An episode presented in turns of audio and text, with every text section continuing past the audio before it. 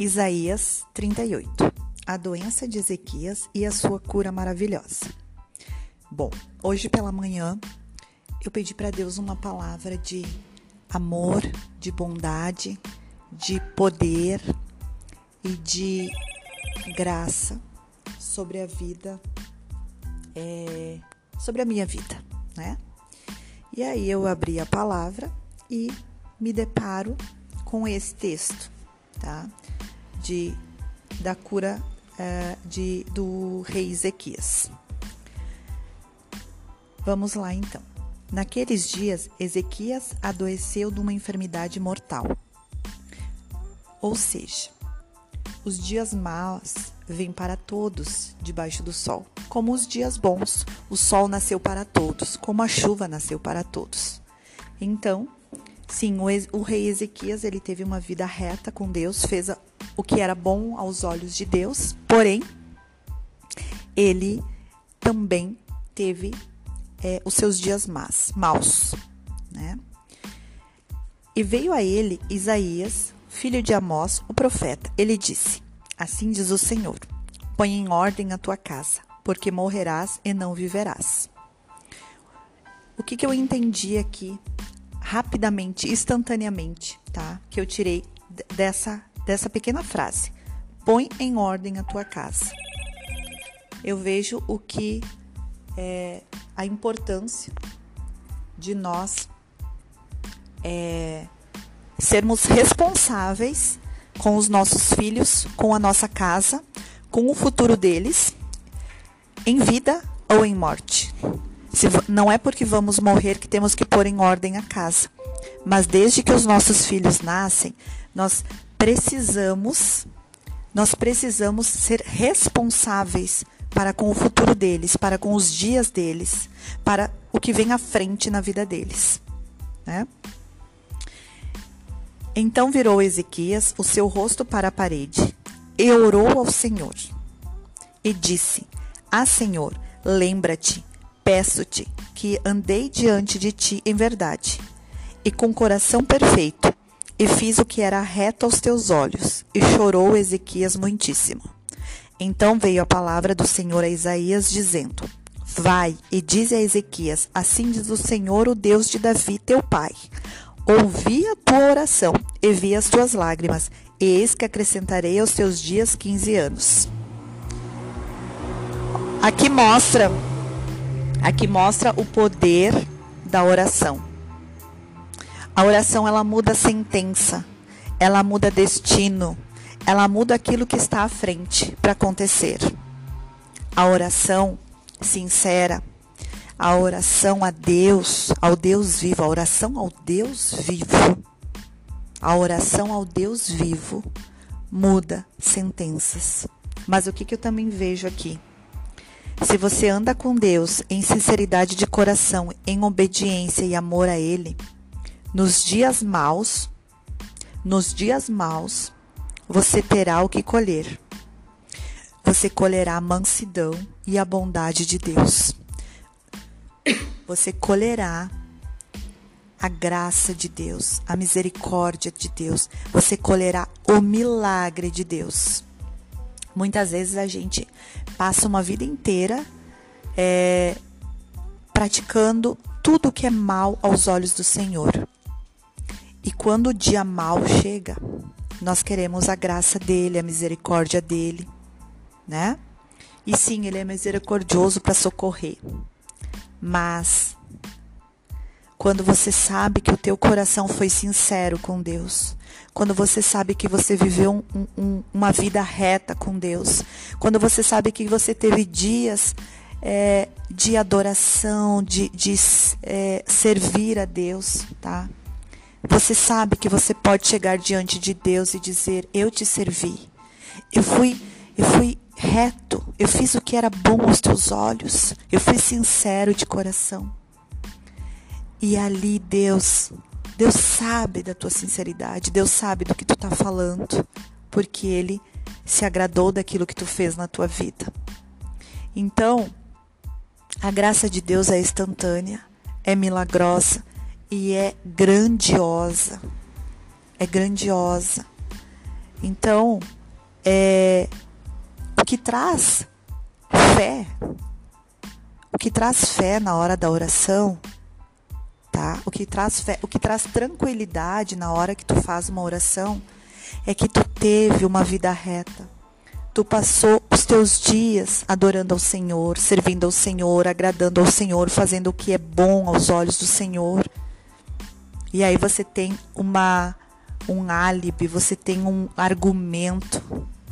Você chega e diz: Pai, eu fiz tudo o que tu pediu. Eu fiz tudo o que tu quis. Eu, eu, eu, eu te obedeci. Eu te amei. Eu te servi. E eu fui sincera em coração. E eu estou sendo repetitiva. Por quê? Porque um argumento. Porque um argumento verdadeiro, real, tem muito peso. Tem muito peso. Tem muito peso. Então cuide. Cuide do que tu, tu tá fazendo dos teus dias.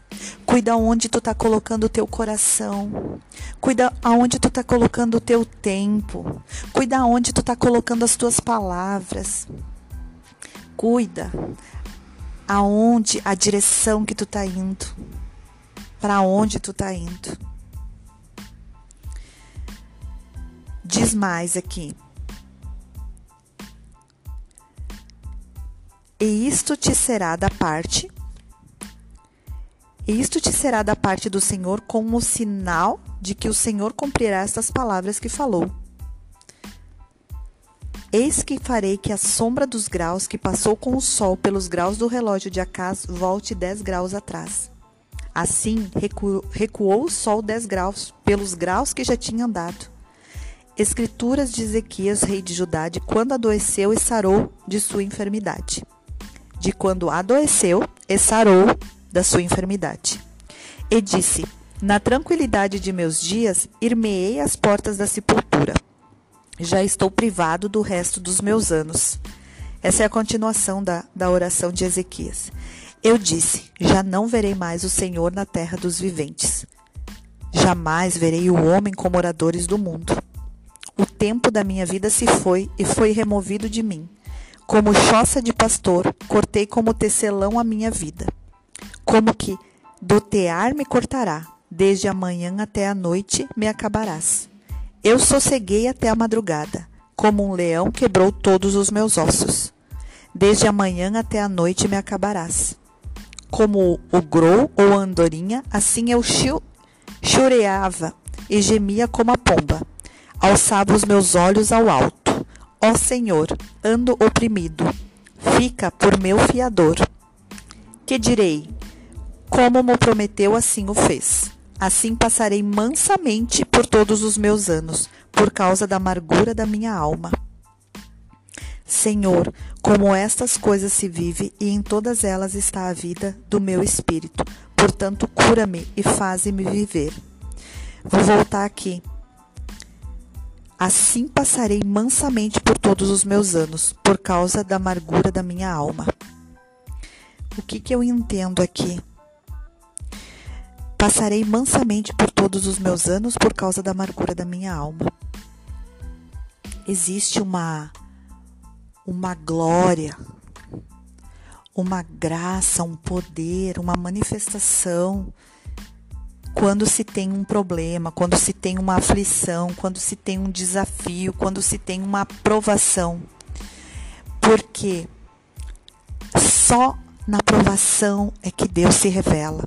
Você conhece Deus na aprovação, no problema, no desafio. Você conhece como Deus age nesses momentos.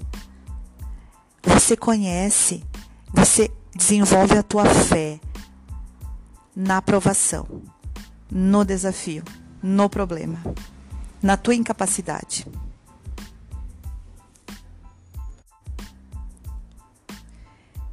Que direi, como mo prometeu, assim o fez. Assim passarei mansamente por todos os meus anos, por causa da amargura da minha alma. Passarei mansamente, mansamente por todos os meus anos, por causa da amargura da minha alma. Então, por causa da amargura da alma do rei Ezequias, Ali ele encontrou o refúgio, a cura, a, a fé, a vida. A vida é na amargura que a gente encontra a vida, é na aflição que a gente encontra a vida de Deus, é na aflição que a gente encontra a, o agir de Deus, é ali que a gente sente a presença do Senhor. É ali que se manifesta a perfeição e o poder de Deus. É como o apóstolo Paulo disse. Como o apóstolo Paulo disse. É nas minhas fraquezas que o Senhor se aperfeiçoa. O Senhor se aperfeiçoa nas minhas fraquezas. Aí diz assim: Senhor, como estas coisas se, com estas coisas se vive, e em todas elas está a vida do meu espírito. Portanto, cura-me e faze-me viver. Eis que para minha paz eu estive em grande amargura.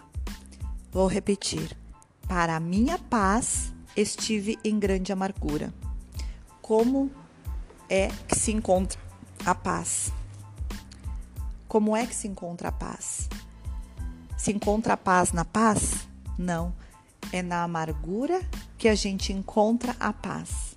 Tu, porém, tão amorosamente abraçastes a minha alma, que não caiu na cova da corrupção, porque lançastes para trás das tuas costas todos os meus pecados.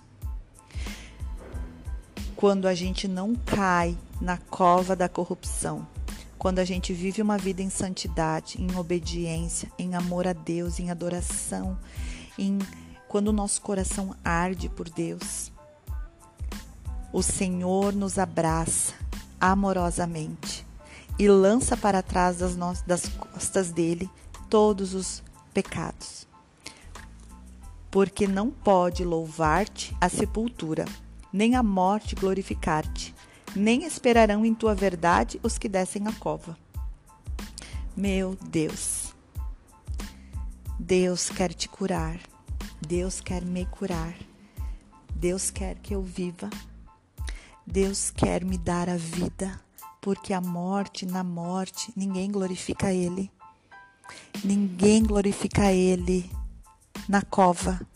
Ninguém glorifica Ele morto. Ninguém glorifica Ele na sepultura. É em vida que a gente glorifica Ele. É na vida. É quando a gente está vivo que a gente glorifica Ele. Os vivos, os vivos, esses te louvarão, como eu hoje faço. O pai aos filhos fará notória a tua verdade. Olha só. O pai aos filhos fará notória a tua verdade. Nós, como pais, devemos passar para nossos filhos a notoriedade do Senhor, a notoriedade da verdade do Senhor, o poder de Deus, quem Ele é, nós temos que passar para nossos filhos não só em palavras, mas como exemplo, adorando ao Senhor, servindo ao Senhor, tendo uma vida em, em obediência ao Senhor, colocando o Senhor aonde é o seu devido lugar, que é no reinado das nossas vidas, é no governo das nossas vidas. O Senhor veio salvar-me, pelo que tangendo em meus instrumentos, nós o louvaremos todos os dias de nossa vida na casa do Senhor. E dissera Isaías: Tome uma pasta de figos e a ponha como emplasto sobre a chaga, e sarará. Também dissera Ezequias: Qual será o sinal que hei de subir à casa do Senhor? Temos aqui no finalzinho mais um ensinamento. Mais um ensinamento. Quando nós passamos por uma aflição, quando nós passamos por dias maus, Deus nos salva. E Ele nos salvando, nós louvamos a Ele. Nós louvamos ao Senhor.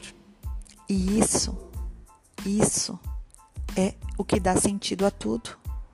Não é na sepultura, não é na morte. E a importância dos dias maus, a importância da, dos dias é, de aflição, dos dias que nos trazem desafios, para que o Senhor nos salve para que nós possamos glorificar Ele, para que nós possamos louvar Ele. Então, quando você é, estiver perante uma aflição, um desafio, uma provação, um problema, seja lá qual for o tamanho, você precisa entender uma coisa. ali mora a oportunidade do Senhor aparecer, do Senhor se mostrar, do Senhor é, mostrar quem Ele é. Então, ore, peça cura, peça a Deus a sua salvação para que você possa louvá-lo, para que você possa agradecê-lo, para que você possa contar aos seus filhos quem Deus é. Aproveite essa oportunidade para conhecer Deus, para conhecer quem realmente Ele é e o que, que Ele quer de ti, o que, que Ele quer fazer na tua vida. E abençoe os problemas, abençoe os desafios, abençoe as provações, abençoe a tua incapacidade, porque é na tua incapacidade que Deus mostra o poder dele sobre as nossas vidas, o poder dele de nos capacitar. É isso.